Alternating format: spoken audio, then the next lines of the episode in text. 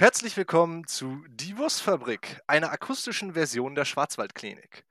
Heute in den Rollen des Dr. Sexy und Dr. Akula Steini. Hallo Steini. Schönen guten Tag, hallo. Und heute in der Rolle der Schwester Mathilde, ich natürlich, der Marvin. Hallo. Steini, was tust du denn heute gegen deine chronische Unterhopfung? Schön, dass du fragst, Marvin. Was für ein Zufall. Ich habe der Biere 2 vor mir stehen. Das ist einmal äh, Emma Naturtrüb, historisches Emma-Bier aus dem Emma-Getreide der Kelten. Und Variante 2, schwarzer Hafer. Markante Schwarzbier-Spezialität. Das ist beides von der Brauerei Apostelbräu. Und äh, ja, sende jetzt eine SMS mit Bier 1 an die. nee, ich überlasse es dir mal. äh, äh, was soll ich zuerst aufmachen? Den schwarzen Hafer, das klingt, das, das sagt mir irgendwie zu. Ja, das ist auch der, der mich mehr interessiert. So, das kann jetzt auch richtig hart in die Hose gehen, aber ich äh, mache den mal auf und währenddessen kannst du ja mal erläutern, was bei dir so auf dem Tisch steht. Ja, ich bin äh, ganz klassisch zum einen. Ich habe äh, da ein äh, Köstritzer Schwarzbier. Irgendwie oh, Scheiße. das hat, ja? ich bin gleich wieder da. Wir haben kurz technische Probleme hier. Scheiße, ist komplett übergelaufen. Nach diesen kleinen technischen Difficulties ähm, geht es hier immer weiter. Ähm, ja. ich also nur mal kurz Erläuterung: äh, Das ist ein 05er Bier gewesen. Oh. Das ist jetzt halb leer. Die Flasche stand aber wirklich nur einfach drei Tage still in der Gegend rum. Ich habe die nicht vor einer Stunde noch geschüttelt oder so. Ich habe eine andere Hose an. habe eine halbe Rolle Küchenrolle gebraucht, um das Ganze. Also, es ist, ja. Also, das ist, gibt Abzüge in der B-Note. Das muss jetzt einiges reißen, geschmacklich, um das wieder aufzuholen. Hast du es vielleicht bei, äh, in der Sonne stehen lassen bei dem Wetter? Nee, auch nicht. Es steht komplett hier neben dem Rechner seit Samstag. Ich bin entzürnt. Ja, so ein Anfängerfehler darf ich dir auch eigentlich gar nicht unterstellen. Das ja. Nun ja, ähm, also ich habe äh, hier, wie eben erwähnt, einen Köstritzer Schwarzbier, also ganz klassisch, und äh, habe dazu noch ein Tegernseer Hell. Ehrlich gesagt habe ich das irgendwo mal gehört, Tegernseer, das also sagte mir zumindest was und geisterte so äh, durch meinen Kopf, als ich durch den Getränkemarkt geschlendert bin. Äh, ich habe es aber noch nie getrunken und bin gleich mal sehr gespannt, wie das schmeckt. Ja, dann haben wir jetzt ja beide eine Schwarzbier-Variante. Und ich würde sagen, wir testen doch jetzt mal schnell, damit wir auch direkt ein Fazit äh, abgeben können. Ja, wunderbar, machen wir. Steini, was hat dich denn so seit unserer letzten Aufnahme beschäftigt in deiner Freizeit? Was hast du gemacht? Was hast du gesehen? Gezockt? Um, ähm, einiges davon ist aber nicht weiter besprechenswert oder vergessenswert.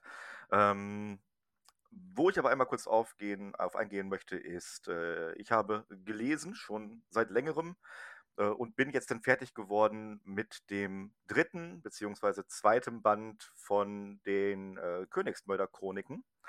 Äh, warum zweiter oder dritter? Das ist einfach so, dass der ähm, eigentliche zweite Band in Deutschland in zwei Teile aufgeteilt wurde, sodass wir hier drei Bücher haben, was eigentlich nur zwei sind. Ähm, ist Fantasy-Buch von einem Autor namens Patrick Rothfuss oder Fass. Ähm, der mir eigentlich oder die mir fast ausnahmslos über die komplette Länge, und das sind ganz schöne Wälzer jeweils, sehr gut gefallen hat. Ähm, der dritte Band oder in der Mitte des zweiten Bandes gibt es eine gewisse Zeit, wo ich, äh, ja, wo es Längen hatten und so, aber im Nachhinein kann ich da wirklich sagen, ähm, oder habe ich Vermutungen, warum das passiert ist und worauf das hinterher hinausläuft. Ähm, und ich bin super gespannt auf den dritten Band, der aber wahrscheinlich noch lange auf sich warten lässt. Ähm, dementsprechend hier kein abschließendes Fazit, sondern das kommt dann, wenn man dem Autor glauben dann äh, kann, 2025, wenn er dann mit dem dritten Band endlich mal fertig ist. Ja, da bin ich etwas äh, Game of Thrones geschädigt. Äh, äh zum einen werden da ja auch die, die Bücher immer im Deutschen in zwei geteilt. Deswegen habe ich hier zehn Bücher im Regal stehen. Ähm, zum anderen äh, hör niemals auf Versprechungen von Autoren, dass da irgendwann diese, das, Bücher, äh, äh, das Buch kommen mag. Äh, ich glaube das nicht, erst wenn ich es in den Händen halte. Ähm, aber ich habe ja auch den ersten Band ähm, zur Hälfte gelesen mittlerweile ungefähr, wollte das jetzt in meinem Urlaub ähm, an der Ostseeküste mal beenden, das Buch. Und äh, ich muss auch sagen, auch mir hat ähm, der erste Band zumindest sehr gut gefallen bis jetzt Da äh, können wir ja in einem späteren Buchpodcast oder in einer Buchfolge mal drüber sprechen. Definitiv. Also als ich jetzt fertig war, das war gestern äh, Nachmittag, habe ich dann das Buch beendet und das war so ein typischer Moment von so einer gewissen Leere, die sich in einem breit macht, weil, wie gesagt, das sind ganz schöne Wälzer, mit denen ich auch lange jetzt mich beschäftigt habe und ähm, ja, dann war es plötzlich vorbei ähm, und man weiß halt nicht, wann ein weiterer Teil kommt. Ähm, ich glaube, der zweite Teil kam 2013 oder 2014 und da hat der Autor halt gesagt, ja, äh, auf die Frage, wann kommt denn der nächste Teil, hat er immer äh, genervt von der Frage gesagt, ja, 2025. da haben wir noch alle gelacht. Äh, ja, und jetzt scheint es gar nicht mal mehr so unrealistisch, dass es noch äh, bis dahin auch dauern kann tatsächlich. Ja, sehr ärgerlich. Ja, ich würde äh, auch gerade mal zu, zu, was hast du denn so gesehen, überleiten, denn äh, wir haben uns ja ähm, als, als kleines Fun-Projekt mal einen Film angeguckt, äh, wir beide jeweils, und zwar Der Duft von wildem Thymian. Wie sind wir denn auf diesen Film gekommen? Das ist eine sehr gute Frage, ähm, die ich nicht mehr tausendprozentig beantworten kann. Ich habe irgendwo, glaube ich, gelesen oder habe irgendwo gelesen, ähm, über diesen Film, dass der unglaublich schlecht sein soll. Nicht aufgrund dessen, dass er billig ist oder so, sondern einfach in seiner Absurdität. Ähm, und das hat mich natürlich dann angesprochen und so haben wir uns diesen Film gegönnt und äh, ich bereue keine Sekunde. Ja, äh, ja, also der, ähm, der, der Witzwert war definitiv da. Ob ich keine Sekunde davon bereue, weiß ich nicht. Also, äh, ich würde das mal kurz umreißen. Das ist äh, ein, ähm, ein, ein Romantikfilm, ist das ja eigentlich. Ne? Es geht so in diese Liebesfilmecke ähm, mit ähm, eigentlich einer ziemlich starken Besetzung. Da, ist, da spielt der John Hamm mit, der ist auch äh, bekannt aus Mad Men. Äh, Christopher Walken, äh, Emily Blunt, äh, Jamie Dornan. Und dennoch muss ich sagen, ist äh, ein, ein, ein, filmisches Machwerk, wo ich am Ende gar nicht sagen kann, was habe ich da gerade gesehen. Ähm, also mit, mit teilweise mit, mit, mit Szenen, die für den Film überhaupt keine Bedeutung haben, mit äh, äh, verwirrten Dialogen, die für den Film gar keine Bedeutung haben. Es ist am Ende sogar schwer zu sagen, was äh, in diesem Film überhaupt Bedeutung für diesen Film hat. Also, und ich, ich, ich verstehe ehrlich gesagt diese Starbesetzung nicht. Man, man liest sich doch ein Drehbuch durch und ähm, also, ich weiß gar nicht, was ich sagen soll da wird noch der ein oder andere Gefallen irgendwie schuldig gewesen sein, der da eingelöst wurde wahrscheinlich. Dafür ich habe auch bestimmt. überlegt, ja, so, es ist echt schwer, diesen Film in Worte zu fassen aufgrund seiner Absurdität. Was daran halt lustig ist, ist, oder nochmal zur Story, ähm, es spielt im mehr oder weniger modernen Irland. Genau zeitlich wird das nicht eingeordnet, aber es gibt Autos und äh, so weiter. Also kann man davon ausgehen, dass es mehr in der Jetztzeit spielt. Aber ganz tausendprozentig sicher kann man sich auch nicht sein. Es könnte auch alles eine Traumwelt sein. Ähm, wo ähm, Anthony hieß er, glaube ich. Jamie Dornan ja, und Emily ja. Blunt hieß Rose oder Rosemary oder Mary. Rosemary. Es ist komplett irrelevant. Äh, die beiden finden sich aus irgendwelchen Gründen gut und er will sie heiraten und sie will ihn irgendwie auch, aber eigentlich sind sie auch gar nicht zusammen. Und eigentlich haben sie sich auch immer nur in der Köppe und sie ist konstant passiv-aggressiv. Er probt den Heiratsantrag an dem Esel, aber schlägt dann auch hinterher vor, sie soll das Dorf verlassen. Also es ist wirklich großartig in seiner Absurdität. So kein Dialog rennt oder läuft in irgendeine Richtung, wo man hinterher sagt, so, jo, da hat sich einer Gedanken drüber gemacht. Das wirkt komplett alles äh, ja, wie improvisiert. Was lustig ist, denn der ähm, Kollege, der sich dafür für Regie und auch Drehbuch äh, verantwortlich zeigt, ist John Patrick Shanley.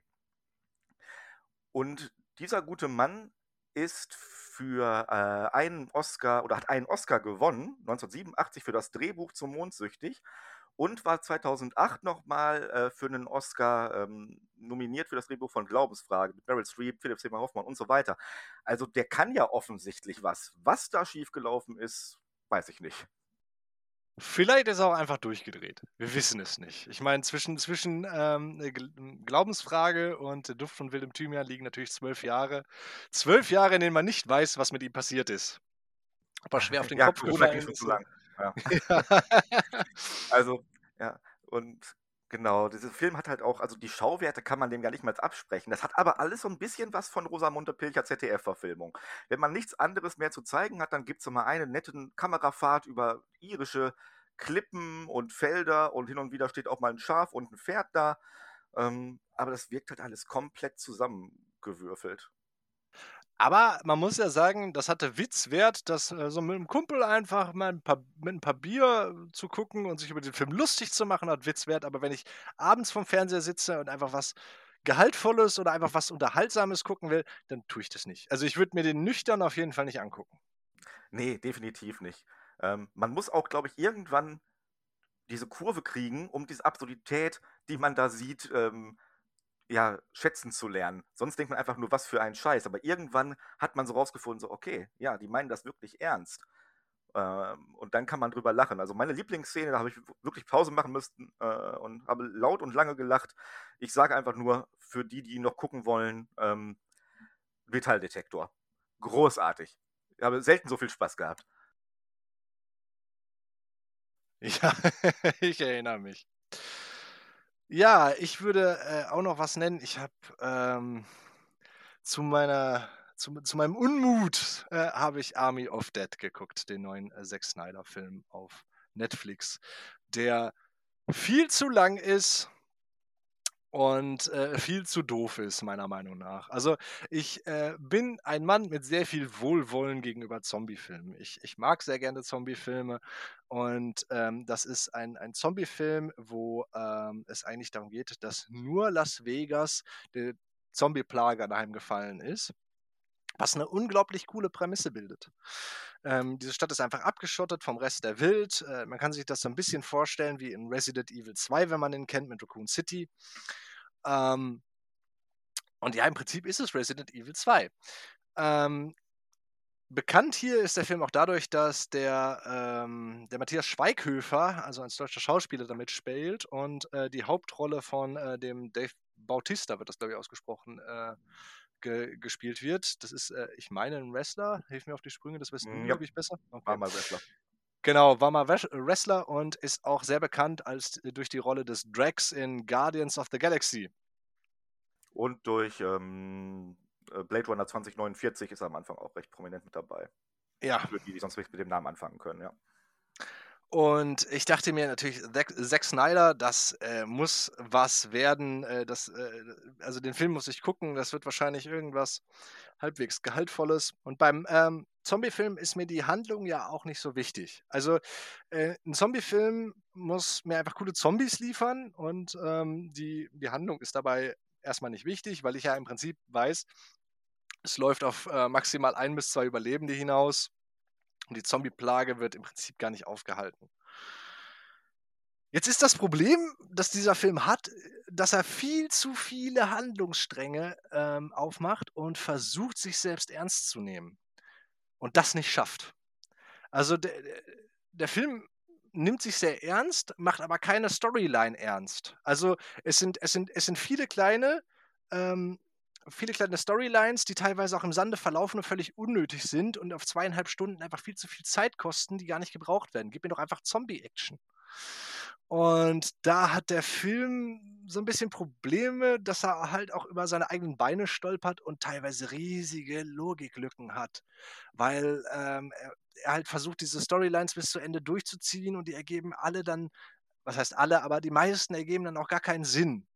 Oder es wird einfach kurz vor Schluss, ich würde jetzt nicht sagen ein Handlungsstrang, aber äh, es werden da einfach solche, solche, ähm, solche Twists äh, erzwungen, dass das schon echt cringeworthy ist. Also das ist, ich, ich fand den Film nicht gut und ich, ich würde auch nicht nochmal durch die zweieinhalb Stunden für diesen Film sitzen. Nicht mal zum Spaß, ehrlich gesagt. Also, Also ich muss auch sagen, zweieinhalb Stunden für einen dösigen Zombie-Horrorfilm ist auch wirklich lang.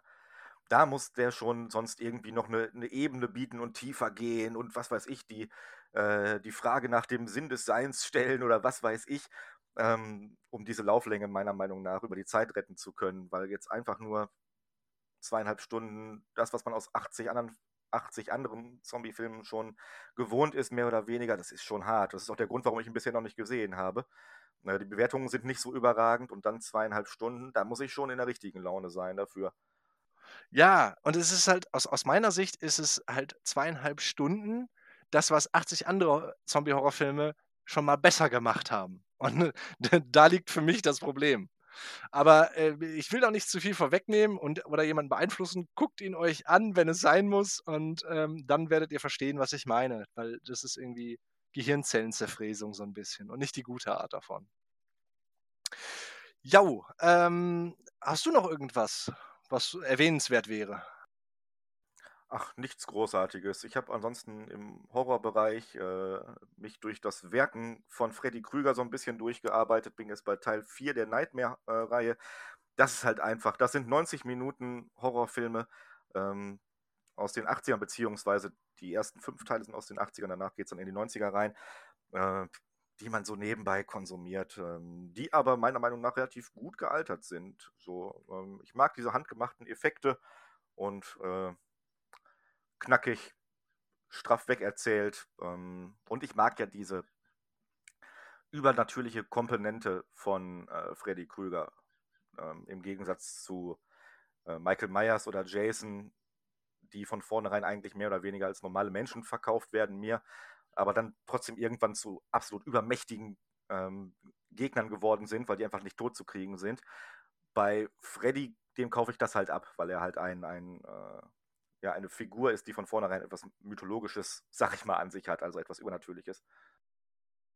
Ja, stimmt. Äh, ich finde äh, das persönlich auch immer sehr cool, wenn man sich auf so eine Reihe stürzt und oder halt so ein Universum stürzt und dann halt so ein, so ein persönliches Ranking einfach mal macht. Auch ja, ich fand jetzt den dritten cooler als den ersten, aber der zweite war noch besser als der erste, ne? Und dann, dann einfach mal so halt durchguckt und einfach konsumiert. Das ist immer so ein schönes ein Urlaubsprojekt oder einfach mal abends zum Miteinander weggucken. Genau. Und weil, wie gesagt, die gehen alle straight 90 Minuten, die gucke ich mir auch mal einfach so nebenbei an und äh, nicht wie so ein 2,5 Stunden Film, wo du gerade abends noch mal überlegen musst, boah, hm, gehst du das jetzt wirklich an oder wartest du noch bis zum Wochenende? Und, naja. Gut. Dann äh, wollen wir mal zu unserem Hauptthema übergehen, also dem, dem zweiten Teil über Verfilmungen, ähm, wo wir das letzte Mal schon angefangen haben. Also wir sind so ein bisschen in die ähm, in die Buchverfilmungsecke gegangen, in die Spieleverfilmungsecke. Dabei war uns natürlich auch egal, ist das Ganze jetzt als, als Film oder als Serie für, oder äh, verfilmt worden oder überhaupt auf der großen Leinwand gelandet. Hauptsache, jemand hat das mal mehr oder weniger auf Film gebunden, in Anführungszeichen. Äh, äh, ge Film gebannt, meine ich. Ähm, ja, dann würde ich sagen, ähm, fangen wir ganz oben an, denn ich hatte ähm, noch die äh, Dan Brown Bücher äh, auf dem Zettel. Also das, äh, die sind ganz bekannt als äh, Sakrileg, Da Vinci Code, Illuminati, äh, alle mit äh, Tom Hanks verfilmt worden. Und ähm, diese Filme sind, auch wenn man das nicht glauben mag, sehr, sehr leichte Kost. Die kann man auch, also ich finde, zwar hin, man muss ein bisschen aufpassen, ähm, sonst, sonst äh, sieht man jetzt gerade nicht diesen Hinweis, der in diesem Gemälde steckt ähm, oder äh, was auch immer, aber die kann man ganz gut hintereinander weg konsumieren. Äh, ich umreißte mal ganz kurz äh, die Handlung. Ähm, der, unser äh, Hauptprotagonist ist ähm, ein äh, Professor für äh, Geschichte, meine ich. Jetzt müsste ich gerade nochmal äh, nachschauen. Ja, der ähm, renommierte Harvard-Symbologe Robert Langton, ähm, der genau, dem, dem folgen wir da durch mehrere Bücher und Verfilmungen, ähm, wo er diversen Rätseln äh, auf der Spur ist, die in äh, mehreren Symbolen oder äh, äh ja, in der Symbolik versteckt ist. Also äh, er sagt dann, ja, okay, hier äh, das Gemälde vom letzten Abendmahl und äh, man sieht dann ähm, Maria Magdalena da, das ist ein Hinweis auf den Heiligen Gral etc. Das ist jetzt eine sehr stark vereinfachte ähm, ähm, Version davon. Das klingt jetzt erstmal äh, kompliziert, ist es aber überhaupt nicht. Also das ist, das ist eine Action ohne große Ballerei und deswegen finde ich die halt so cool. Äh, man folgt dem, dem Robert Langton, gespielt durch Tom Hanks, einfach ähm, da durch Paris oder äh, äh halt Frankreich. Es gibt äh, Teile in Italien mit dem Vatikan. Ähm, und das ist eine, ich würde nicht sagen subtile Action, weil es gibt natürlich auch Verfolgungsjagden mit der Polizei, aber äh, dieses ich würde fast sagen, Miträtseln macht irgendwo Spaß. Und äh, diese Verfilmungen sind halt auch sehr gut gelungen, weil sie relativ nah auch an den Büchern sind. Also ich sag mal, wer die, wer die, ähm, ich habe die Bücher auch irgendwann mal als Hörbuch gehört und ähm, wer die Filme kennt, braucht die Bücher nicht hören oder lesen. Ähm, die, die Filme fassen das sehr gut zusammen, was da alles passiert und ich glaube, das, ähm, das spricht halt auch für die Filme, weil sie es ziemlich gut machen. Ne? Das sind ja nicht umsonst Bestseller. Sind also die Filme auch nicht ähm, äh, deeper, äh, Quatsch, sind die Bücher nicht viel deeper als die Filme, weil du eben gesagt hattest, dass ähm, die Filme ja auch relativ leichtfüßig sind und ähm, auch leichte Kost im Endeffekt. Und ich hatte den Film irgendwann mal im Fernsehen gesehen, vor ach, bestimmt zehn Jahre her, ähm, und ich kann mich an so gut wie nichts erinnern. Weil er so leichtfüßig war, habe ich von vornherein gedacht, so, hm, da habe ich mir jetzt gerade, weil man diesen Namen immer Dan Brown und, und, und Da Vinci Code, habe ich mir ein bisschen was, was Komplexeres drunter vorgestellt. War ein bisschen vergessenswert für mich so. War es auch. Also da gibt's, da gibt's auch Szenen, die teilweise gar keinen Sinn ergeben. Ne? Also es ist, es ist leichtfüßig und äh, die, die Hinweise sind halt sehr, sehr, sehr weit hergeholt teilweise. Ne? Also es ist ein bisschen, sie erinnern mich immer an ähm, ach, die Nicolas Cage-Filme mit äh, dem, dem auf dem das Jagd Geheimnis der Tempelritter und das so. ja, genau, genau, genau, genau. Die ich sehr Wo gerne mochte. Das ist auch leichte Kunst. Ich habe ja nichts gegen. Auch leichte Unterhaltung, so, aber da habe ich mir mehr von erwartet. Das war jetzt der Punkt halt, ne? Ja, also äh, wer viel erwartet, wird hier enttäuscht, definitiv. Ne? Also es, es werden ganz interessante Mysterien aufgemacht mit einem mit ähm, einem äh, Albino, also ein Mensch, der Albino ist, ähm, der ähm, einen ähm, Museumskurator umbringt, äh, direkt, das ist direkt am Anfang, also entsprechend kein Spoiler. Ähm, und also es gibt, es gibt Fragen, die man sich selbst stellt und äh, man denkt, okay, jetzt erwartet hier ein größeres Rätsel dahinter. Man wird aber leider enttäuscht, was, also wenn man so an den Film herangeht. Es ist aber wirklich sehenswert, weil wie gesagt, wie ich da eben drauf kam, also äh, diese Nicolas Cage-Filme mit ähm, dem Schatze Tempelritter, die sind, ähm, ja, da steht da ja auch die Unabhängigkeitserklärung von Amerika, um, weil ein Hinweis sich auf der Rückseite befindet. So in etwa kann man sich das vorstellen. Also das ist einfach, das ist einfach leichte Kost mit ähm, Mysterien, wo der normale Mensch gar keine, äh, gar keine Berührungspunkte mit hat. Und ich glaube, deswegen ähm, ist es dann doch für den normalen Menschen so greifbar, weil man selbst sich ja denkt, okay, es muss doch in dieser Welt, die so aufgeklärt ist, die so groß ist, noch immer Mysterien geben, die äh, kein anderer entdeckt hat. Und ähm, wenn man sich so ein bisschen darauf einlässt, dann kann das sehr, sehr viel Spaß machen. Du, das erklärt vielleicht ja auch so ein bisschen den Erfolg der sowohl Bücher als auch der Filme.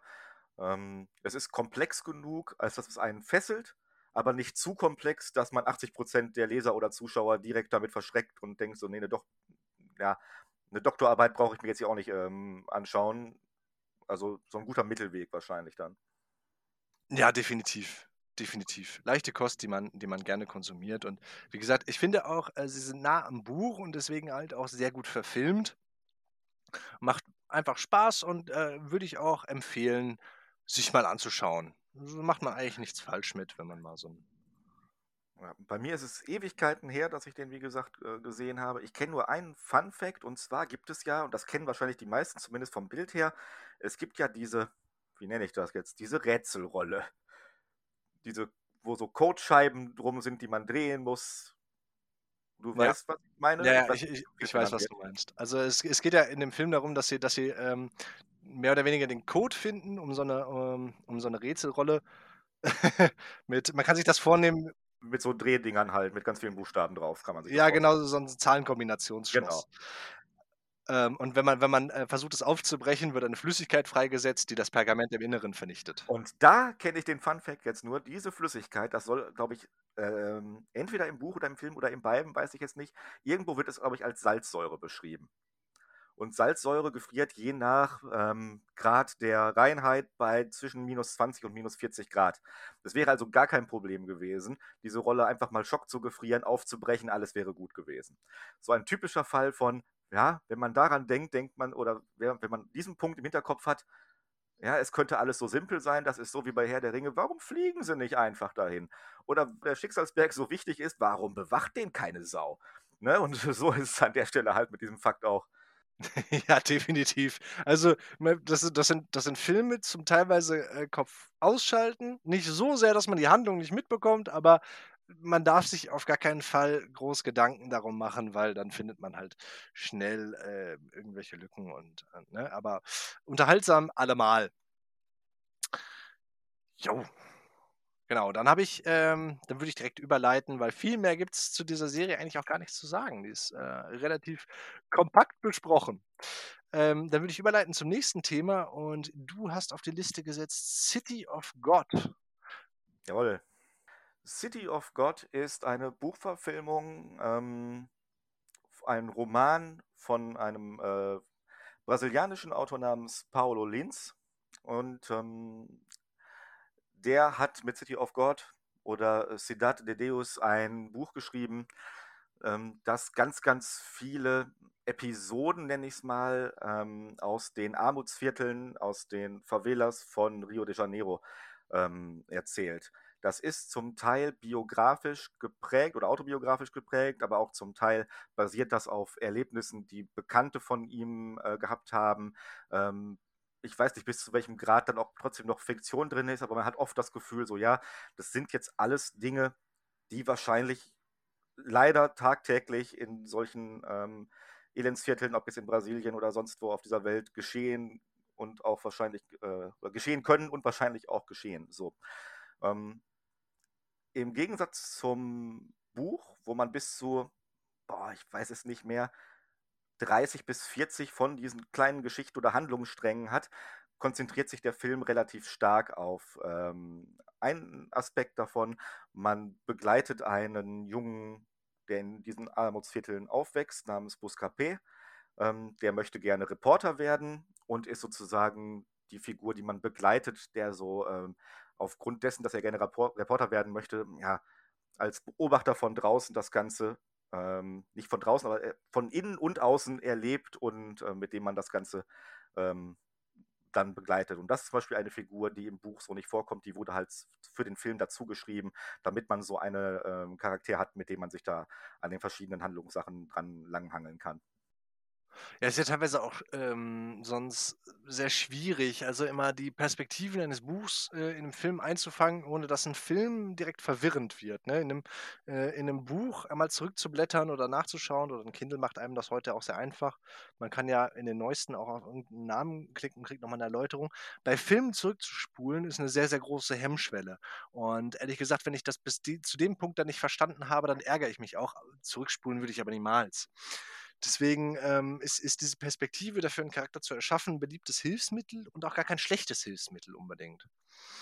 Definitiv. Also ich habe das Buch auch gelesen ähm, und fand das auch echt interessant, aber gerade aufgrund dieser Hülle von äh, Charakteren, viel mehr als im Film und diesen ganzen Handlungssträngen und dann auch noch den Namen, die halt ähm, ja, brasilianische äh, Namen sind, die also für äh, mich jetzt nicht alltäglich sind, dann heißt der eine Mane und der nächste Bene und äh, dann haben die auch alle noch Spitznamen und so.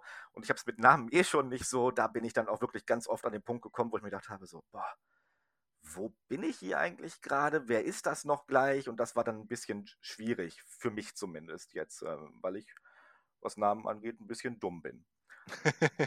Außer Locker, der bleibt einem sehr im Gedächtnis. Ja, genau. Äh, ich würde noch dazu sagen, also ich habe diesen, äh, diesen Film ja auch gesehen, also nur den Film gesehen, das Buch nicht, gelesen. Ähm, ich fand ähm, gerade, weil dieser Film von Anfang bis Ende so unglaublich äh, glaubhaft erscheint, ob es ist, ähm, will ich mal dahinstellen, aber wirklich glaubhaft erscheint. Erscheint. Ich äh, glaube diesem Film, dass sich dieses Leben äh, in, in diesen Favelas genau so abspielen kann, das ihn so unglaublich gut macht, glaube ich. Ähm, und Ja. da, da, da erschafft er einfach eine Handlung, die interessant ist, ohne dass da unbedingt äh, die ganze Zeit nur Action passiert.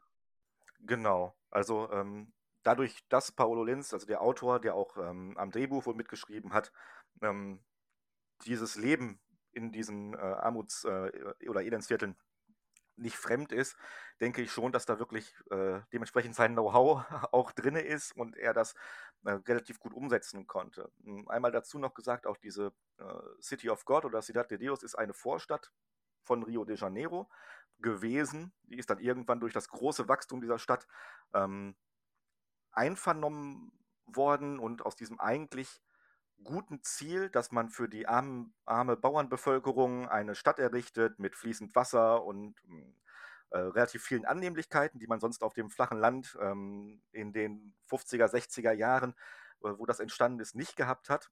Und aus diesem ja eigentlich guten Ziel wird halt wirklich ja die Hölle auf Erden. Das ist ein, ein Moloch äh, von Gewalt geprägt, Drogen bis in ja, kleinste oder jüngste Kinder, die damit reingezogen werden. Und das ist sehr ähm, spannend auf der einen Seite, aber auch, ähm, ja, wenn man darüber nachdenkt, bedrückend, dass das halt wirklich nach wie vor auch Alltag für viele Leute ist. Und der Film an sich wird immer sehr gut angenommen. Ich finde ihn auch sehr gut, aber wenn man ihm was vorwerfen möchte, und das haben ein paar Kritiker auch gemacht, es ist ein bisschen Elendsporno. Und wie stehst du dazu? Also darf etwas auch unterhaltsam sein, obwohl es etwas so Drastisches zeigt? Das muss es ja sogar sein.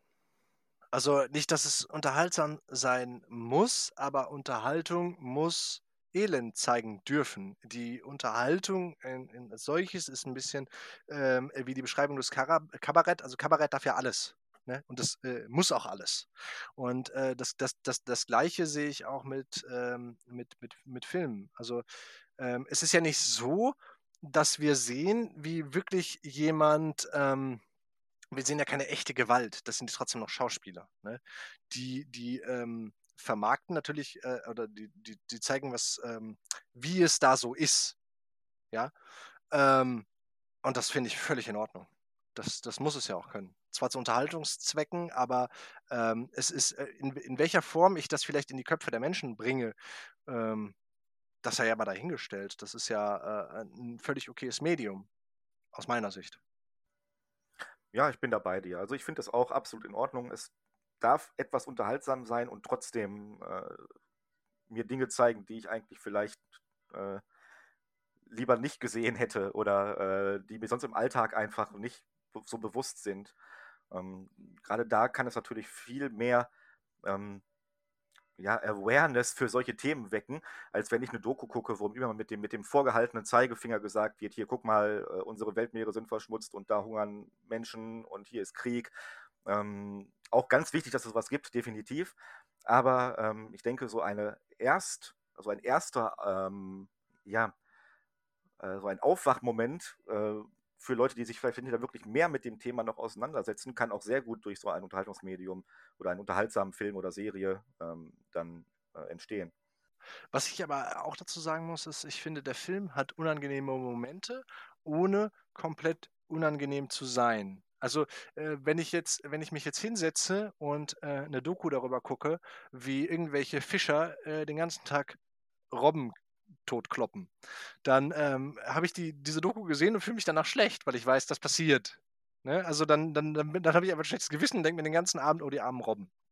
Wenn ich City of God gucke, dann gibt es Szenen, wo ich mir denke, oh, der Arme, oh, das ist, das, das ist furchtbar. Ich gehe aber nicht ähm, aus diesem Film raus mit einem schlechten Gefühl für mich, wo ich mir denke, ähm, wenn ich danach jetzt zum Beispiel ins Bett gehe, wo ich dann, wo ich mir denke, oh, jetzt kannst du aber nicht schlafen, weil du die ganze Zeit, weil du diesen schrecklichen Film gesehen hast, mit diesen ganzen schrecklichen Szenen, sondern ähm, ich gehe mit äh, dem Gefühl raus, ich habe wirklich einen gehaltvollen und wirklich guten Film gesehen. Ich würde sagen, da haben wir einen der besten Filme von unserer äh, oder besten Verfilmungen von unserer kompletten Liste. Ähm, und der ist wirklich, wirklich, wirklich sehenswert. Also was du beschrieben hast, ich glaube, das ist genau das, was die äh, Kritiker mehr oder weniger wollen. Äh, du musst da mit Betroffenheit rausgehen. Sonst hat er seinen Sinn verfehlt, aber ich bin da auch auf deiner Seite so. Hm, äh, das kann man auch damit verknüpfen, dass ich da hinterher rausgehe und nicht äh, vier Tage äh, nur daran denke, was ich denn da gesehen habe, obwohl der Film ja wirklich äh, auch Gewalt ähm, nicht drastisch zeigt, aber es läuft immer noch viel im Kopf ab. Aber er pflanzt diesen Gedanken schon sehr deutlich in deinen Kopf. Das ist so ein bisschen der Texas Chainsaw Massacre-Effekt, wo im ganzen Film eigentlich keine Gewalt wirklich so deutlich gezeigt wird, aber durch den ständigen Schreien von Leuten und so weiter ähm, hast du das Gefühl gehabt, du hast viel mehr gesehen, als du wirklich gesehen hast im Endeffekt. Das mag da auch teilweise am Titel liegen. Ne? Also, auch, Texas, also, Texas Chainsaw Massacre ist, ist einer der subtilsten Titel, die ich jemals gehört habe. Ich wollte auch immer mal City of God mit Texas Chainsaw Massacre vergleichen. Das habe ich jetzt geschafft an dieser Stelle. Aber äh, da wir natürlich ähm, sowieso der Tenor der sämtlicher Kritik dieser Welt sind, hat sich, ähm, hat sich der Feuilleton jetzt nach uns zu richten und ähm, äh, Kritiker werden natürlich jetzt unsere Meinung akzeptieren müssen, einfach weil wir so viel Impact auf die Szene haben. Ja, ich denke auch, äh, dass ich morgen an diversen Stellen wieder zitiert werde. Dann werde ich falsch zitiert, dann kann ich wieder nicht aus dem Haus gehen, weil Reporter äh, Hasskampagnen, äh, es wird wieder ein paar schwere Tage stehen ins Haus, ja. Die Bildreporter stehen schon bereit hier. Okay, also man könnte über diesen Film noch viel mehr sagen, aber auch äh, jetzt nicht auf die Story einzugehen, aber wirklich super sehenswert, kann ich jedem nur ans äh, Herz legen und ist nicht umsonst auch ganz weit auf allen möglichen Top-Listen oben mit dabei. Ja, ich würde auch zur Handlung mit Absicht gar nicht so viel sagen, ehrlich gesagt, weil ähm, das muss man gesehen haben. Also äh, egal wie ich die Handlung jetzt beschreibe, das klingt einfach, ich will nicht sagen langweilig, aber ich kann es nicht so gut rüberbringen, wie es gefilmt und äh, verfilmt ist. Nee, und ich glaube, die Handlung ist, natürlich ist die Handlung wichtig, aber du musst vorher nichts von der Handlung wissen. Es reicht wirklich, wenn man diesen Film noch nicht gesehen hat, mit dem Gedanken daran zu gehen oder mit dem Wissen daran zu gehen. Ähm, ich werde jetzt äh, Erlebnisse von Menschen in äh, den Elendsvierteln von Rio de Janeiro sehen. Und mal gucken, worauf das hinausläuft. Punkt. Reicht. Alles andere lasst euch überraschen. Ähm, mehr muss man wirklich nicht wissen. Ja, absolut. Okay. Dann hatten wir jetzt zwei äh, Buchverfilmungen oder äh, X-Buchverfilmungen mit den Dan, wenn man die Dan Brown als äh, Einzelverfilmungen sehen möchte, aber es ist ja im Prinzip immer dasselbe Buch neu verfilmt. Ähm, ich ähm, würde sagen, dann gehen wir mal zu Spieleverfilmungen. Da haben wir noch zwei, drei auf dem Zettel. Wir hatten ja das letzte Mal noch über äh, Doom gesprochen, äh, was, was mir ja so unglaublich zugesagt hat. Also diesen Film, das ist, äh, was ja für mich ein unglaublich guter Katerfilm ist. Also wenn ich, wenn ich ähm, morgens ähm, äh, total verkatert auf dem Sofa liege, dann äh, kann ich immer sehr gut Bud Spencer oder Doom gucken. Äh, aber gut, vor allem Bud Spencer natürlich. Ähm, weil das, ist eine, das sind Filmreihen, die mit nur einem Geräusch äh, verfilmt wurden und das ist oh, gut, okay. Da lassen wir natürlich die Stühle, die zertrümmern, aus, äh, außen vor. Ähm, aber wir hatten noch andere Spieleverfilmungen ähm, und da hatten wir, das finde ich, das ich sehr gut, wir haben eine schlechte und eine sehr, sehr gute Spieleverfilmung. Und äh, da würde ich mit der, mit der, mit einer der besten Spieleverfilmungen, die mir so einfallen, anfangen. Ähm, die Idee kam ja ursprünglich von dir und das ist Silent Hill. Genau, also äh, sehr, sehr gut. Ist vielleicht auch ein bisschen zu weit hergeholt, aber auf jeden Fall eine der besseren oder besten Spieleverfilmungen, weil sie ähm, das Gefühl des Spiels oder der Spiele gut einfängt, ohne dass man eine 1 zu 1 Verfilmung äh, gemacht hat, was sonst super selten funktioniert. Und bevor wir jetzt da aufs Detail gehen, würde ich hier gerne noch mal kurz ähm, anschneiden. Wir haben festgestellt, so dass viele Verfilmungen äh, von Büchern tatsächlich gelungen sind und sich ähm, mit guten Bewertungen auch in höheren Rängen der IMDB-Listen und so weiter rumschlagen. Natürlich längst nicht alle, es gibt auch da Aussetzer. Aber bei Spielen, da war, ich wüsste jetzt nicht, ob in den Top 200 von IMDB eine Spieleverfilmung auftaucht oder ab wann der erste Platz ist, wo man da eine findet. Warum sind Spieleverfilmungen oft so schlecht? Liegt es immer nur an der Vorlage? Liegt es am Budget? Ähm, hast du da irgendwie eine Vermutung oder dir mehr Gedanken zugemacht? Ähm, ja, also ich persönlich glaube, dass das Medium des Spiels interaktiver ist als so ein Buch. Also äh, teilweise verlangt so ein Spiel ja auch, dass ich ähm, irgendwo in meinem Kopf meine eigene Geschichte dazu schreibe. Das ähm, kann im, im Buch auch der Fall sein. Also ich, ich ähm, teilweise lassen Autoren ja irgendwelche welche, welche ähm, Bereiche so ein bisschen interpretationsfrei und dann ähm, bildet sich so eine Geschichte so ein bisschen in meinem Kopf. Das ist aber, finde ich, sehr eingeschränkt, ähm, weil ich mache mir diese Gedanken oder eben nicht.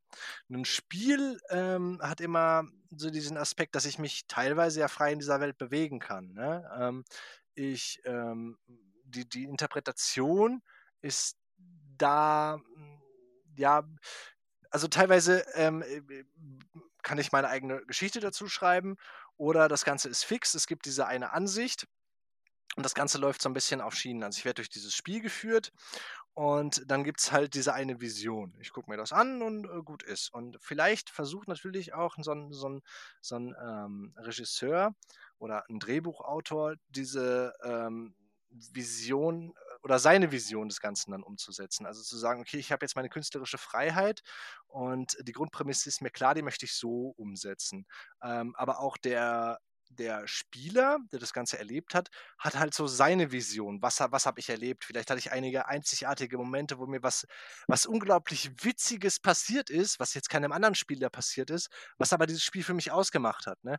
Dann gibt es da Nostalgiemomente.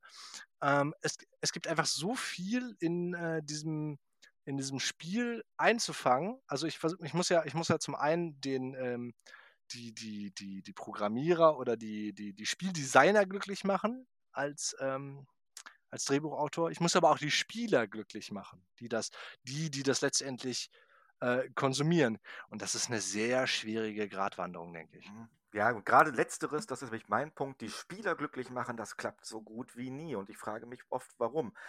Klar, hast du jetzt gesagt, so, man möchte auch mal so ein bisschen seine Vision, aber je nach Spiel, was dann verfilmt wird, gibt es ja auch vielleicht gar nicht so viele Freiheiten. Es gibt sehr viele Spiele, die relativ geradlinig sind, wie jetzt zum Beispiel ähm, Silent Hill oder auch die Resident Evil-Reihe, hm, wo es für viele einfach nur um die grundsätzliche Story geht. Ich glaube, ein Problem von vielen Verfilmungen ist, dass man den oder die äh, Gruppe von Leuten, die man eigentlich als erstes abholen sollte, um erfolgreich zu sein, komplett und, äh, ja, hinten rüberfallen lässt, unter den Tisch fallen lässt ähm, und versucht, alle irgendwie glücklich zu machen. Ähm, zum Beispiel, sagen wir, bleiben wir bei den Resident Evil-Filmen.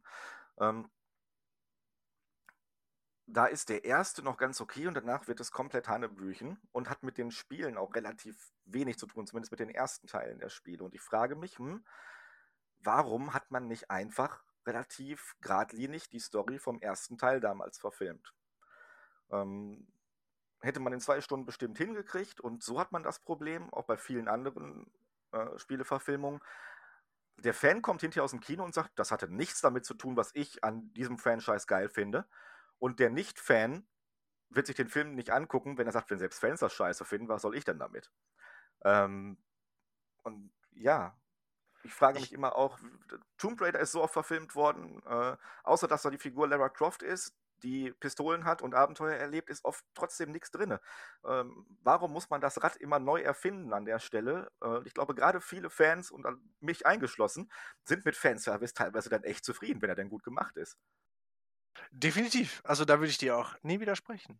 Am Beispiel von Resident Gut. Evil äh, ist, ist, ist, ist glaube ich, so die Frage, äh, was macht Resident Evil denn für mich aus? Äh, gut, ich habe diese Reihe jetzt überhaupt nicht gespielt, aber ähm, so wie ich Resident Evil kenne, die Spiele, ähm, dann kann es natürlich dieser, äh, der Zombie-Aspekt sein, es kann äh, der Rätselaspekt sein, Ne? Also es gibt ja, es gibt ja dieses, ich muss das mit dem kombinieren und dann kommt das bei rum oder es gibt diese Schattenrätsel oder was weiß ich. Ne? Also halt einfach dieses, dieses Rätselraten und ähm, wenn ich, wenn ich, wenn ich aber schon tausende Fans habe, die alle was Unterschiedliches cool finden, ähm, und ähm, ich aber als Regisseur meine Vision habe von dem, was ich von diesem Spiel cool finde, ähm, dann ist das auch für mich schwer umzusetzen, weil ich, weil ich wahrscheinlich nie komplett das einfangen kann, was alle toll finden.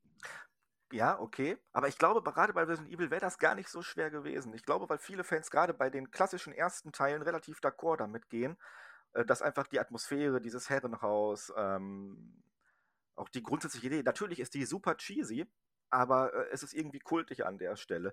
Ähm, die Rätselaspekte, ja gut, hm, kann man an zwei, drei Stellen mal einen Verweis im Film machen, aber ich glaube, es wäre gar nicht so schwer gewesen, behaupte ich jetzt einfach mal, wenn da draußen ein Filmemacher zu oder ein, ein Produzent zuhört, der mir einfach mal, ach komm, 50 Millionen reichen mir schon zuschustert. Ich mache da was von. Gebt mir ein Franchise, ich regel das, Freunde.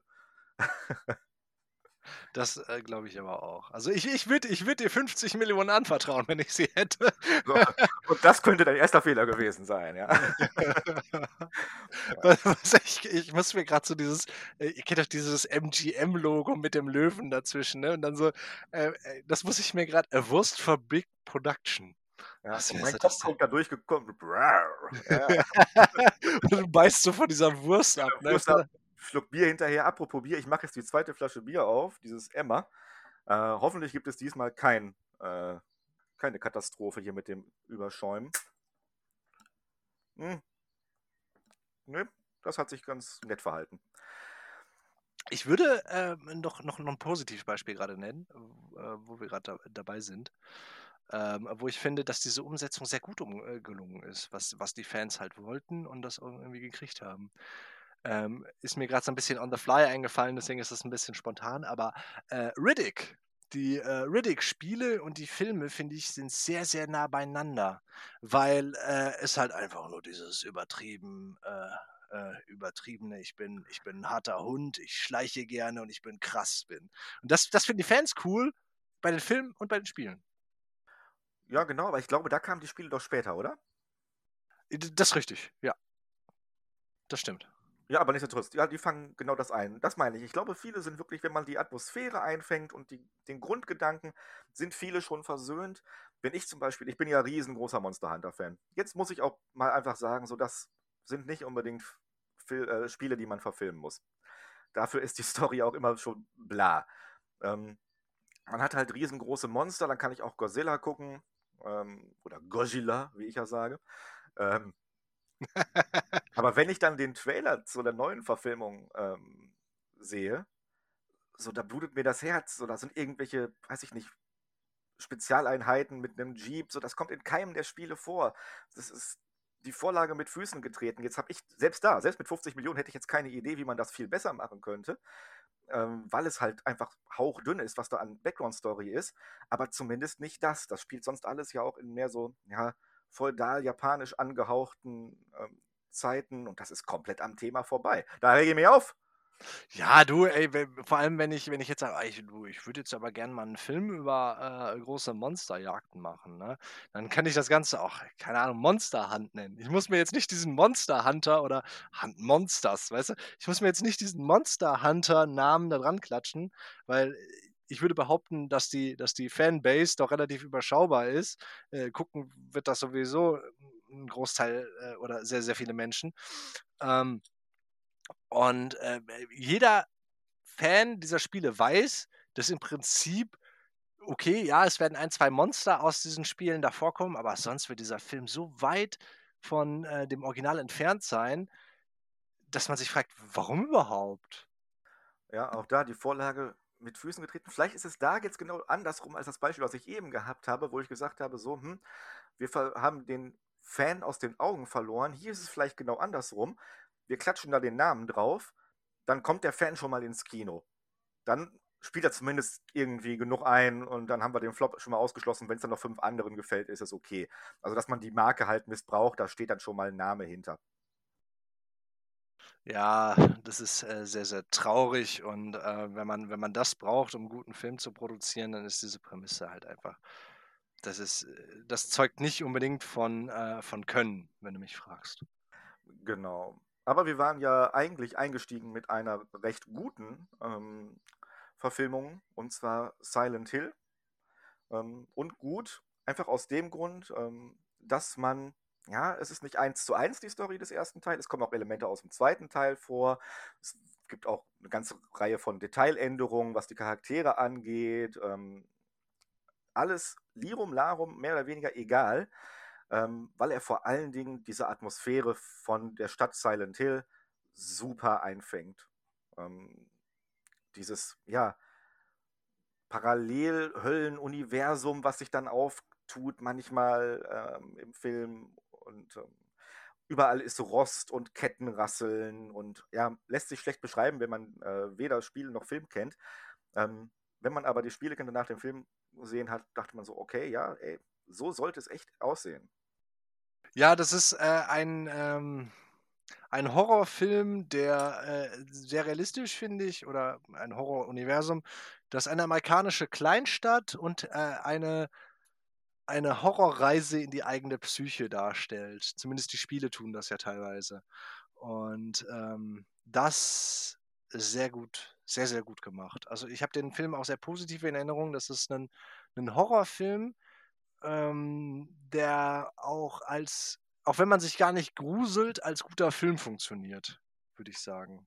Ja, auf jeden Fall äh, unterhaltsam, spannend über Strecken, genau. Da, äh, ich glaube man muss die Spiele auch nicht kennen, um diesen Film zu mögen. Aber wenn man die Spiele kennt, kann man, glaube ich, viele mehr in dem Film ähm, gutieren oder ähm, fallen mehr Details auf, die man dann entsprechend auch äh, lobend hervorheben kann. Ähm, ich hätte nach wie vor gesagt, so, ey, eine 1 zu 1 Verfilmung des zweiten Teils, der allgemein immer aus, ähm, oder äh, allgemein als der beste oder als einer der besten der Serie gilt, hätte mir schon fast gereicht. Das ist auch kein langes Spiel, das dauert so acht bis zehn Stunden. Das hätte man mit Kürzungen auch in einen Film packen können, aber ähm, ich will da jetzt gar nicht hätte, wäre, wenn, weil dieser Film ja, wie gesagt, ganz gut geworden ist. Einmal ganz grob, es geht darum, dass ähm, eine junge Frau mit ihrer Tochter ähm, die, ist, die Tochter ist Schlafwandlerin und sagt im Schlaf immer wieder den Namen einer Stadt oder Silent Hill. Und so suchen sie diese Stadt auf, weil das allen, das hört sich jetzt wirklich bla an, aber es ist ganz nett gemacht, glaubt mir. Ähm, so glaubt mir auf. doch. So glaubt mir doch. Ja, ähm, suchen diesen Ort auf ähm, und dann passieren diverse Dinge und genau wie du es gesagt hast, äh, sehr schön umschrieben, eine, ein Abstieg in die menschliche oder eigene Psyche beginnt, ähm, optisch echt nett umgesetzt. Ähm, hütet euch vor Silent Hill Revelation, das ist ein, eine Fortsetzung, äh, mehr oder weniger, ähm, von 2012 mit Kit Harrington in einer der Hauptrollen. Echt? Ja. oh. Ähm, mh. Katastrophal. Ich glaube, äh, bei mir bei Letterbox auch einer der schlecht bewertesten Filme überhaupt. Ähm, der soll wohl auf Teil 3 so ein bisschen basieren, aber im Endeffekt, der macht alles das falsch, was der, was Silent Hill gut macht. Also, keine Ahnung, was da schiefgelaufen ist. Wahrscheinlich ein komplett anderer äh, Stab dahinter, äh, komplett andere Drehbuchschreiber und so. Kann ich gerade mal schauen. Ja, ich sehe jetzt keinen Namen, die sich überschneiden. Ja, aber also äh, ich denke ja, dass ähm, Silent Hill ist, äh, wie du eben gesagt hast, zwar keine 1 zu 1 Verfilmung, aber immer noch sehr nah am Original. Ne? Auch wie ich es erwähnt habe, Riddick ist ähm, die, zwar nicht von der Handlung, aber vom Wesen des Films her sehr nah am Original. Also können wir ja sagen, dass Spieleverfilmungen tendenziell, nach dem, was wir jetzt gerade besprochen haben, immer besser sind, je näher sie am Original sind. Würdest du das? Genau. Ja? Richtig. Ähm, gut, da werden Ausnahmen wahrscheinlich die Regel bestätigen, aber ähm, so würde ich das natürlich auch stehen lassen. Und ähm, dann haben wir die perfekte Überleitung zu Final Fantasy. Ach, ja, ja. Wie bist du denn darauf gekommen? Was hat dich geritten? Dass ich diesen Film gewählt habe oder dass ich ihn gesehen habe? Sowohl als auch. Sowohl als auch. Nun, der Film ist von 2001 und ähm, ja, ich war damals im Kino sogar ähm, relativ am ersten oder zweiten Tag. Wir waren halt riesen oh. Final Fantasy Fans. Das Ding ja. ist halt einfach damals geil. Ja, hat uns komplett abgeholt. Dann hieß es noch, ähm, der Regisseur ist äh, Hironobu Sakaguchi. Ähm, das ist auch ähm, der Schöpfer der Final Fantasy äh, Spielereihe. Es sah bombastisch aus. Der Film ist komplett ähm, computergeneriert, aber jetzt nicht wie die Pixar-Disney-Filme so auf Comic-Zeichentrick-Stil, sondern schon so ein bisschen realistisch. Und ich habe den vor drei Jahren nochmal gesehen und ich muss sagen, so ja, auch ein jetzt fast 20 Jahre alter Film, optisch muss der sich relativ wenig vorwerfen. Er macht nur einfach gar nichts, was Final, was Final Fantasy ausmacht, was Spaß an Final Fantasy macht. Und das ist halt genau das Gegenbeispiel, ja. Oh, ja, da glaube ich, ähm, so ein bisschen der, Ähm, ach, jetzt komme ich nicht drauf. Der, der, der, der, der äh, Metal Gear Solid Macher, wie hieß er? Äh, Hideo Kojima? Hideo Kojima, ja. Genau. Der Mann wäre ja gerne äh, äh, Drehbuchautor und, oder Regisseur geworden. Er kann es nur nicht, aber er kann auch keine Spiele. Also ich Ja, er kann kein Gameplay meiner Meinung nach, ja. Storys auch nicht. Eigentlich, ah, eigentlich kann er beides nicht. Hat er beides mal gelassen. ja die Hälfte aller Zuhörer verloren, ja.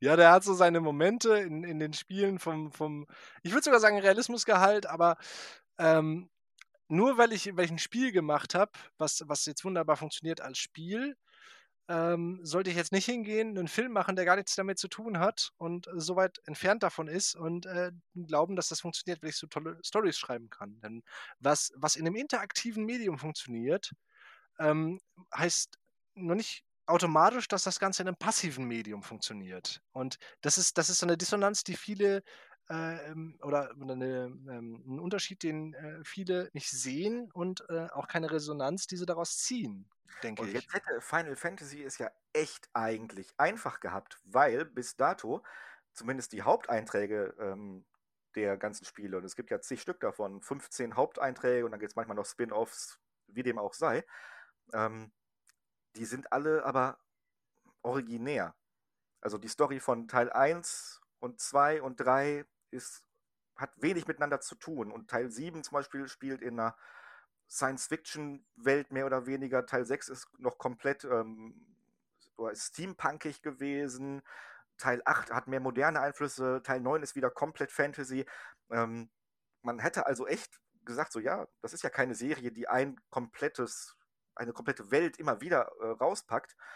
Man kann da ruhig, und in diesem Film geht es halt darum, dass irgendwelche außerirdischen Phantome die Welt eingenommen haben. Das sind aber irgendwie die Geister der Verstorbenen.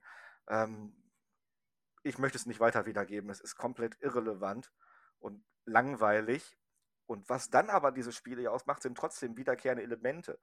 Ähm, Kristalle, Beschwörungen von diesem Bestia. Ähm, immerhin muss man sagen, okay, es gibt einen Charakter, der heißt Dr. Sid. Ja, dann hat man das übernommen. Aber irgendwie, ja, die paar wiederkehrende Elemente, die man hätte reinbringen können, um Fanservice zu veranstalten, hat man irgendwie nicht gemacht. Ähm, und auch da, ich glaube, hätte man damals einfach nur die Story von Teil 7 verfilmt, wäre man besser dabei weggekommen. Gerade in dem Look. Ja, das, ähm, das glaube ich auch. Also ich habe den auch sehr, sehr, sehr, sehr, sehr, sehr, sehr, sehr schlecht in Erinnerung, diesen Film. Dann würde ich sagen, löschen war War auch, das. ja, war auch ein kompletter Flop. Also muss man wirklich sagen. Ähm, der hat 130 Millionen Dollar gekostet. Dazu kommen, ich lese gerade Wikipedia, äh, dazu kamen noch weitere 30 Millionen für Werbung, Vermarktung ähm, und hat nur 85 Millionen weltweit eingespielt. Also Oh. äh, etwas mehr als die Hälfte dessen, was man dafür bezahlt hat. Ähm, mit den Ja. DVD-Sachen konnte man wohl die Kosten einigermaßen decken hinterher, aber das hatte dann auch zur Folge, dass ich glaube, ähm, Hironobu Sakaguchi ähm, seinen Posten bei Square damals geräumt hat, der sich ja für den Film verantwortlich gezeigt hat, auch was Drehbuch und, und Regie und so weiter angeht. Ähm, ja, er hat, er hat Schande über Square gebracht. Ja, ähm, würde ich auch, äh, also das ist einer dieser Filme, wo man wünschte, man hätte eine dieser Man in Black Blitz Dinger und könnte ihn einfach aus dem Gedächtnis löschen. Ähm, mehr gibt es dazu, glaube ich, auch gar nicht mehr zu sagen. Eine herbe, herbe Enttäuschung und Ja. ähm, Gerade auch, das war auch, ja, da war ich 14 oder 15, als ich aus dem Kino gekommen bin. Und da habe ich echt noch versucht, in meinem jugendlichen Leichtsinn dem was Gutes abzugewinnen. So, man hat Geld, Taschengeld dafür bezahlt, da reinzugehen. Und äh, musste aber auch da schon früh eingestehen, so, nee, das war jetzt nichts. ja, das mache ich, das mache ich auch heute noch, wenn ich, wenn ich Geld für was ausgegeben habe, dann versuche ich da immer was Ja, Positives muss äh, das drin zu sehen. ja. Wie im letzten Aber Quentin Tarantino, aber da, da gibt es halt einfach und zack, die nächsten verloren. Ja. ja, auf den Quentin Tarantino Podcast freue ich mich auch schon. Das, da, da, das wird noch was. Also da, äh, ähm, da können wir eigentlich hier dicht machen, aber ich bin, ich bin gespannt. Es ist ja nicht alles schlecht. Ja. Okay, dann versuchen wir noch einiges zu retten, indem wir ähm, über The Witcher sprechen. Ähm, den hab ich, äh, also den Pick habe ich mir rausgesucht, weil äh, ich fand das sehr, sehr interessant. die äh, The Witcher Spielereihe, ähm, also zuerst kamen ja die Bücher, dann kamen die Spiele, dann kam jetzt die Serie. Es gab zwar mal eine Verfilmung, aber die habe ich nicht gesehen und die ist auch so ein bisschen in, in äh, der Un, äh, die ist unbedeutend und äh, in der Unwissenheit versinken. Das ist eine polnische Fernsehproduktion, glaube ich, gewesen. Ne? Ja, die also echt nicht von hohem Qualität und ich glaube auch nie übersetzt worden. Von daher ist es auch sowieso schon schwierig, wenn man, glaube ich, nicht polnischsprachig ist.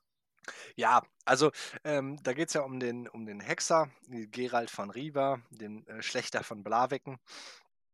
Und ähm, die Spiele haben für mich, und da haben wir in der letzten Folge mal drüber gesprochen, ähm, dass wenn wir jetzt eine Verfilmung haben, dann nimmt das halt komplett diese Gedankenwelt ein. Wenn du erst ein Buch liest, dann hast du erst äh, so, so, ein Bild dieser Charaktere im Kopf und ähm, wenn du dann äh, die Serie gesehen hast oder die Filme äh, geschaut hast, dann ist das für uns ja so, dass das so ein bisschen dieses Bild dieser Charaktere einnimmt. Ne? Also wie man sich zum Beispiel in Harry Potter vorstellt und diese Zauberwelt oder Hogwarts. Und bei The Witcher fand ich, dadurch, dass ich die Spiele zuerst gespielt habe, hatte ich halt diese Spielewelt vor Augen. Und äh, ich habe mir im Anschluss mal die ersten beiden Bücher nach The Witcher 3. Also ich habe auch alle drei Witcher-Teile gespielt und nach The Witcher 3, was ich auch als Spiel richtig geliebt habe, ähm, die, die äh, spielen übrigens nach den Büchern, habe ich mir äh, die ersten beiden Bücher, Das Erbe der Elfen und auf den anderen Titel komme ich gar nicht, äh, gekauft, habe da auch mal reingeschaut und ähm, man findet natürlich einige Diskrepanzen zwischen ähm, diesen äh, Büchern und äh, den, den Spielen. Also ich finde, ähm, Triss zum Beispiel ist ein ganz anderer Charakter, ist äh, einmal in den Büchen, Büchern ein anderer Charakter, in den Serien ein anderer Charakter und ähm, in den Spielen anderer Charakter, halt auch von, von, äh, vom Aussehen her.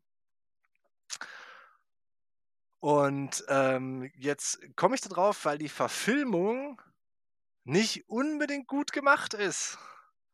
Ähm, die ist jetzt, wenn man jetzt ein Einsteiger ist, der äh, weder die Bücher noch die Spiele ge gespielt hat oder die Bücher gelesen hat, ähm, dann ist diese Serie so verwirrt gefilmt. Ne? Also die macht Zeitsprünge, die macht Handlungsstränge, die man absolut nicht versteht. Ich war mit ähm, meiner besseren Hälfte davor und sie hat es absolut nicht verstanden, was da überhaupt abgeht.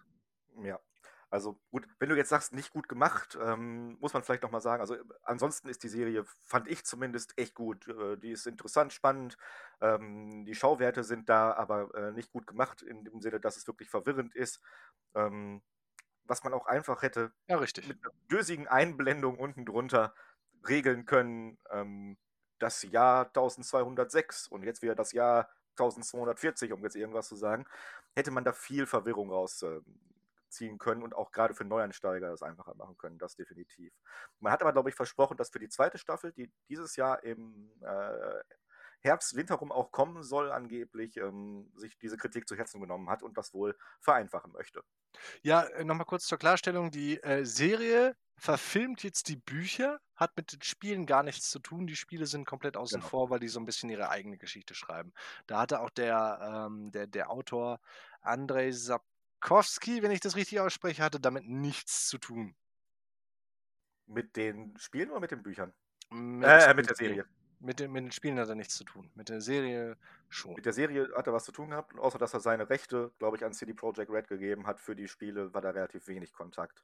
Und hinterher hat er doch, glaube ich, mal äh, dagegen geklagt und wollte noch mehr Geld da rausholen.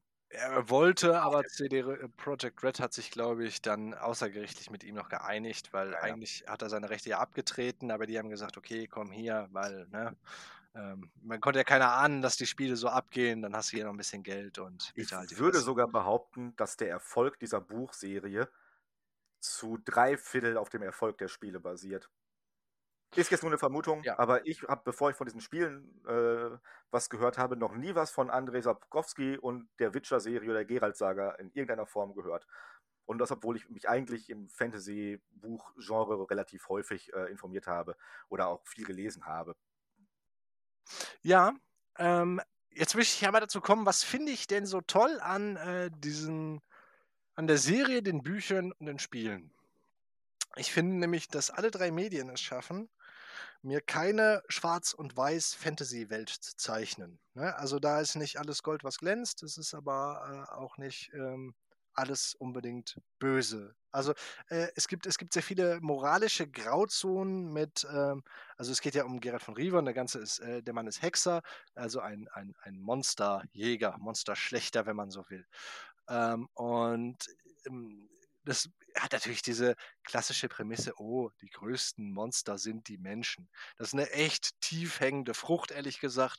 Aber ähm, die Welt, die gezeichnet wird und das Umherum, ist, ist einfach ähm, wunderbar, finde ich. Also es, es gibt, Menschen sind böse, ja, Menschen sind gut, ja, aber nicht immer ist die gute Tat die gute Tat, sondern äh, vielleicht geht eine gute Tat auch einfach nach hinten los.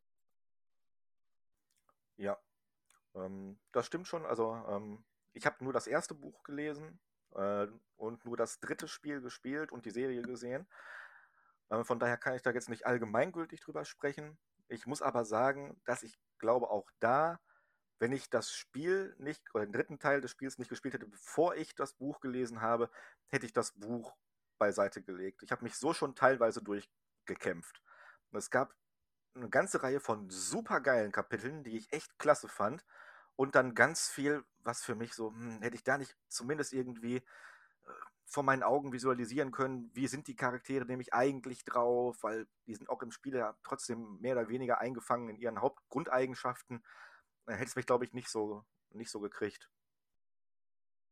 Hm, ja, ja, ich verstehe schon. Also es ist teilweise halt auch ein bisschen, hm, umschreibe ich das gut? Ich glaube, plastisch geschrieben. Das ist, ähm, das ist so geschrieben wie jemand, der über einen, also ein gutes Buch ist ja so geschrieben, dass ich, ähm, dass ich denke, okay, dieser Charakter würde wirklich so handeln. Ne? Äh, oder, oder dieser Charakter handelt für mich realistisch. Äh, ein schlechtes Buch ist so geschrieben, dass ich, ähm, dass ein Charakter ähm, so handelt, wie ein Außenstehender denkt, er würde so handeln. Ne? Dass ich mir immer denke, ähm, jemand mhm. beschreibt diesen Charakter, der Charakter ist nicht natürlich. Ja. Ähm, und äh, du hast schon recht, das geht so in diese Richtung. Ähm, sehr stark. Und äh, ich würde auch unterschreiben, dass ich kein Interesse, glaube ich, an diesen Büchern groß gehabt hätte, wenn nicht durch die Spiele. Genau, und auch die Spiele und auch die Serie haben die Bücher für mich jetzt ja, wie gesagt, nicht gerettet. Ich habe den ersten Band gelesen, gegen Ende fand ich den echt stellenweise, wie gesagt, sehr, sehr gut. In der Mitte war der super lang gezogen und das einfach nur, es geht jetzt nicht nur darum, dass die Charaktere vielleicht schlecht geschrieben sind. Also der, der Autor ist jetzt kein, kein Groschenroman äh, Schmierfink. So, der ist jetzt schon nicht schlecht gewesen. Ich habe natürlich die deutsche Übersetzung gelesen äh, und nicht das polnische Original.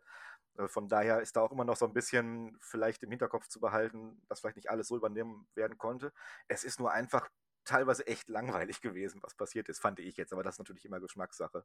Und im Spiel kannst du ja quasi dann im Gegensatz dazu nochmal, äh, ja, wenn du Action willst, gehst du halt dahin, wo Gegner sind. Und dann hast du Action. Und das hast du im Buch halt nicht. Ne?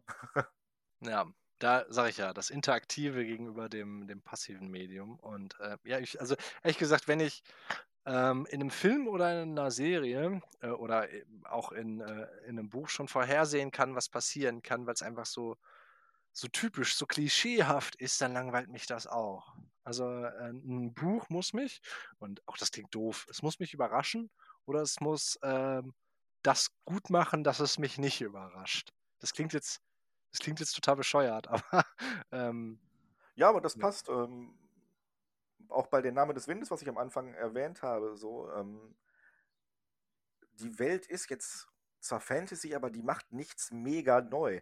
Aber ich finde sie trotzdem interessant genug. Ähm, diese kleinen Elemente oder auch bei Harry Potter war es zum Beispiel bei mir so, das war jetzt nicht alles mega überraschend und auch nicht die diebste Story, aber ich habe immer sehr gerne einfach auch nur den Schulalltag gelesen. Also die Bücher hätten doppelt so dick sein können teilweise, wenn ich dafür mehr einfach nur und dann haben sie wieder eine Stunde Verteidigung gegen die dunkle Künste. So, das hätte mir schon gereicht, aber das ist natürlich immer dann auch Geschmackssache logischerweise. Ähm, und hier gab es das irgendwie nicht. Also ich fand die Welt zu Standard, als dass ich da ähm, das einfach nur gut gefunden hätte, die Charaktere zu mh, hm, uninteressant teilweise. Ich fand Geralt zum Beispiel im ersten Buch super unsympathisch stellenweise. Und wenn man dann nicht weiß eigentlich, dass er eigentlich ein netter, netter Guy ist, so aus den, äh, zumindest aus dem Spielen, so ihn, ihn so kennengelernt hat, ähm, fand ich immer, was für ein, was für eine Pissflitsche, Alter. so. Ja. Ja. Okay, das würde ich äh, dann mal äh, so stehen lassen und äh, abschließend hast Mit du den noch. Worten, was für eine Pissflitsche, Alter. das passt zu diesem Podcast. Ähm, hast, du, hast du noch abschließende drei Worte maximal zu Mortal Kombat? ähm, drei schaffe ich nicht. Warte mal. Äh, doch, schaffe ich. Sehr langer Trailer. Klammer Sehr auf, schön. für Teil 2, Klammer zu. Dann dann wäre das auch besprochen. Ja. Und äh, wenn Sie äh, wissen möchten, wie es mit äh, Mortal Kombat weitergeht oder ähm, ja, alle, allgemein in unserem nächsten Teil mit, ähm, ich glaube, wir wollten mal so in die Richtung Bücher gehen, dann schalten Sie wieder ein ähm, bei Die Wurstfabrik. Bis zum nächsten Mal. Tschüss.